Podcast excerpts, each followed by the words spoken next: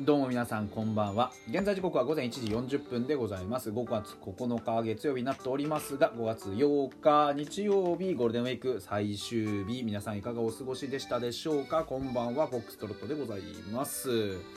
えー、野球語りたいラジオのお時間でございますよ。皆さん。えー、っとですね。もう今日ちょっと山川のこと思い出すのやめません？もう山川のことはもういいわ。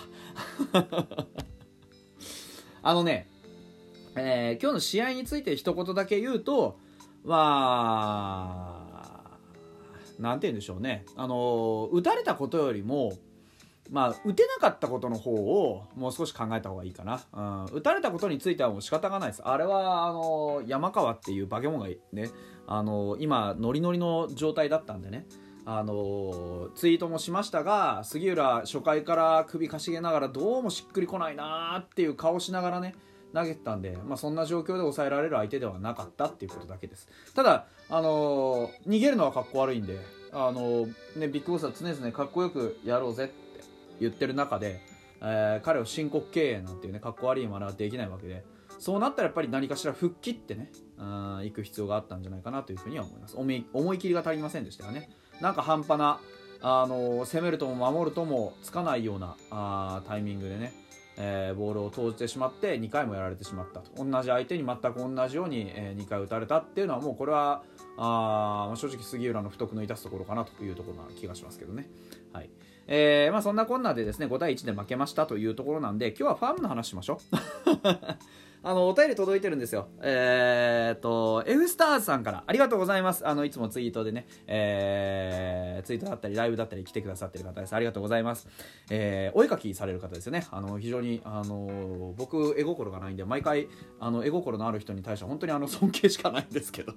はい。ありがとうございます。お便りくださって。えー、毎日配信ありがとうございます。こちらこそ聞いていただいてありがとうございます。えー、さて、FFTV、ファイターズファン TV でしたっけ？えー、あの2軍のね、えー、試合を主に鎌ヶ谷でやってるあのブロードバンドチャンネルですね。で、えー、5月7日の鎌ヶ谷ブルペンの様子が配信されていましたとここに URL 載せてくださいました。ありがとうございます。ガント投手達投手松浦投手長谷川亮太投手柿木投手の投球について一言お願いします。いつ頃1軍でしょうね？と。いう中で、えー、この5人の選手の中で一番1軍が早いのはあまずあのお便りありがとうございました。この5人の選手ガント、タツ、松浦、長谷川、柿僕全部動画一応チェックしました、えー、0.25倍速でゆっくり再生しながらですね、えー、洗い出してみましたんでちょっとこれから一つ一つ、えー、表していきたいなと思うんですがまずこの5人の中で一番、えー、一軍に上がっていくのが早いのはおそらくガントですね。で次があどうだろうな長谷川君か柿木君かなという感じ。達君松浦君に関してはまああのー、しっかりとじっくりと育てていくような印象があるかなっていう気はしてます。うん。達君にしても松浦君にしても今はまずその自分のフォームですとかねそういったものをしっかり固めていくことの方がはや、あのー、先決かなというふうに思います。まあね、5人もいて時間もないんで、ささっといきましょう。まず、ガントです。えー、体の強い外国人助っ人特有の上半身手動フォームかなと思って見てたんですけど、案外割としっかり下半身の安定性、あの結構ケツでかいタイプなんですよね。で、でが感じられるタイプで、あの膝抱え込んでヒュッて、あのー、投球動作を開始した時にもうほぼ一直線まっすぐピッと足を伸ばして前方にで左足がバシッて設置すると同時にもうほとんどあの動かない。あの後ろ足は大きく蹴り上げるんですけどあの腕ねもともとやっぱり長い腕をスムーズにしならせてピャッて放るって感じ。なんか無知のように使ってですね。思ったよりもですねそのフラフラしないで、えっと、左半身のブロックがすごく強固でですねあの体重移動もスムーズ。そんな印象です。でこの映像を見るとあの力はまあ大体7割程度だとは思うんですけど頭の位置がブルブルブルブルブレたりとか上半身をバッタンって折りたたんだりしない分コントロールは良さそうかなっていう気がします。で腕の長さとかリリースポイントの位置的には右バッターのインコースへの攻めはもしかしたら苦手かなっていう予感はします。でスライダー系はおそらくこの投げ方なら曲がりは大きいはず。やや斜め成分が多いんでなあの曲がりが大きいはず。でスプリット系の球は変化量はそこそこでスピード感が結構あるタイプになるかなという感じ。基本的にはパワーピッチャーですけどゴリゴリのタイプという感じでもなくてわりかしお利口さんな感じかなっていう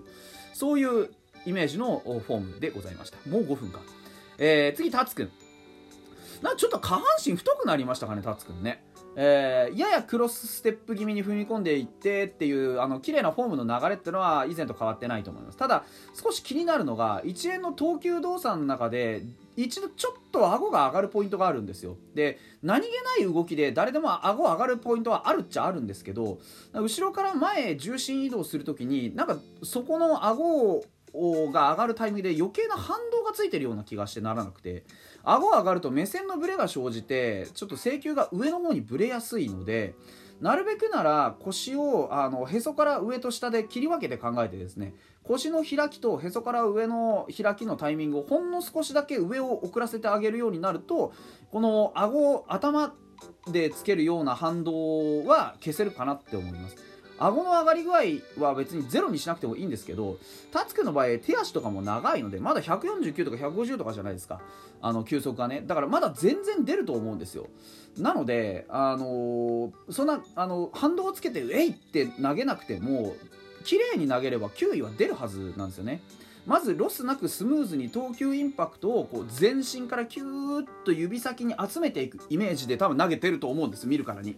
なのであの頭の位置はなるべく上下に振らないで左右に振った方がいいかなというふうに思いますね。だからそういうふうにちょっとしていくんじゃないかなと思いますこれから。あの彼も別に、えー、ほっといても多分その辺のことは自分で分かってくるんじゃないかと思うのでまあどういうふうになるかはあお楽しみって感じですね。はい。えー、松浦君、えー、っと以前新人選手の紹介で見た時と同じようにやっぱり重心のどっしりしたガシッとした印象がありますね。でその時見た時にはちょっとフォームが投球ごとにブレているような、ね、あの変化球だって分かりやすいみたいなそういうような印象だったんですけど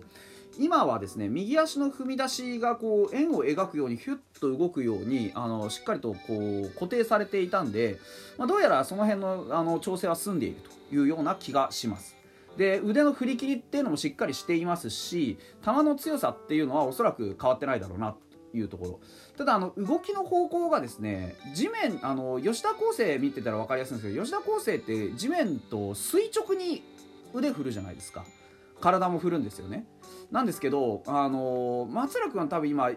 地面と平行に体を振ってる足も含めてようなイメージがあるんでベクトルが外に向きやすいあの力の方向が外に向きやすいのでそっち側に引っ張られないようにちょっと制球の時にはあのやっぱ腕が遠回りしないようにね、えー、注意したいなというところですね。はいえーと、次は長谷川君ですね。えー、長谷川亮太君はですねテイクバックが小さくてリリースも速くて見るからにコントロール難しそうだなっていう。あのー、拳銃って皆さんあの、ね、あの普通のガンガンですね銃ですね。っていうのはあの重心弾が通る道があの長い方が安定するんですよ。バレるっていうんですけどね。でその短いと威力は出るんですけどパンってあの爆発の威力をそのまま伝えられるんですけど、えー、命中率が悪くなるんですよ。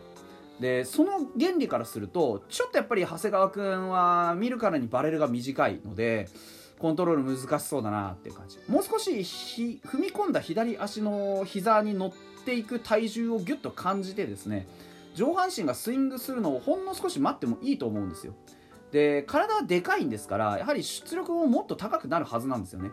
えー、クロスステップで今あの左半身の開きっていうのを無理やり抑え込んでいるんだと思うんですけどもう少しそのクロスをまっすぐ前に出してですねえー、踏み込んでほんの少しリリースを遅くするだけで制球力多分改善するんじゃないかなと思いますね。あの力技で開きを抑え込むよりかはもう一歩踏み込みを深くしていく方が、まあ、小手先でやるよりかは効果高いんじゃないかなとあの末端でコントロールしようとするんではなくって体の中心線でコントロールするように意識をしていった方が僕はあの疲労とかも少なく済みますしシーズンをしっかり投げ切る強い球をね投げ切るっていう意味ではあいいんじゃないかなというふうに思います、えー、最後柿木くんです。横手気味に投げて制球重視するっていう期間がありました。でその期間が終わってですね、えー、きちんと球威を求めていく段階までようやくこぎつけてきたなという感じ。で相変わらずですねこの子は肩肘の柔軟性が非常にあってですね素晴らしいものがありますここには。で正面から見てるせいもあったんですけどこう無知のようにしなっていく腕ってのはめちゃくちゃ綺麗に触れてるんですよ。でじゃあなんでそこんなにね綺麗に腕右腕触れてんのにコントロールであの苦しんでるんだっていうと左腕ですね。課題は。あの常々コントロール乱してはピンチ作ることが多いんですけど制球がですね右手頼りになってます。で右手の感覚だけで指先の感覚だけで右手を扱ってですねそれで制球しているっていうせいじゃないかなと思います見てると。左腕が死んでるんですよ。あのリリースする時になんか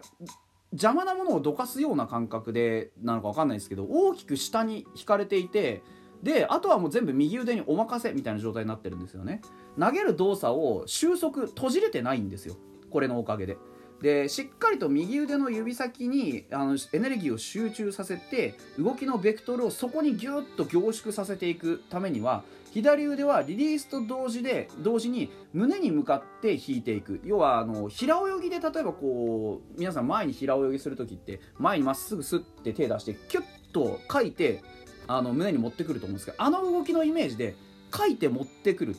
形にしてで引いた反作用で右腕を前へ放り出すようなイメージで動かした方があのコントロールがつくでしょうし右腕だけで投げるんじゃなくって全身しっかり連動させていけばもっと強い球を安定して投じられるはずなのであの左腕の使い方は要改善じゃないかなというふうに個人的には見ております。はい、残り20秒になってまいりましたんでもうそろそろこの辺で終わりにしたいなと思いますがあ以上ね、えー、ボス組のブルペンチェックというところでお送りいたします。あのあくまで素人の見立てでございます。あのこの通りにすれば OK というわけでもないのでねそこはご承知おきいただければなと思います。それではまた明日。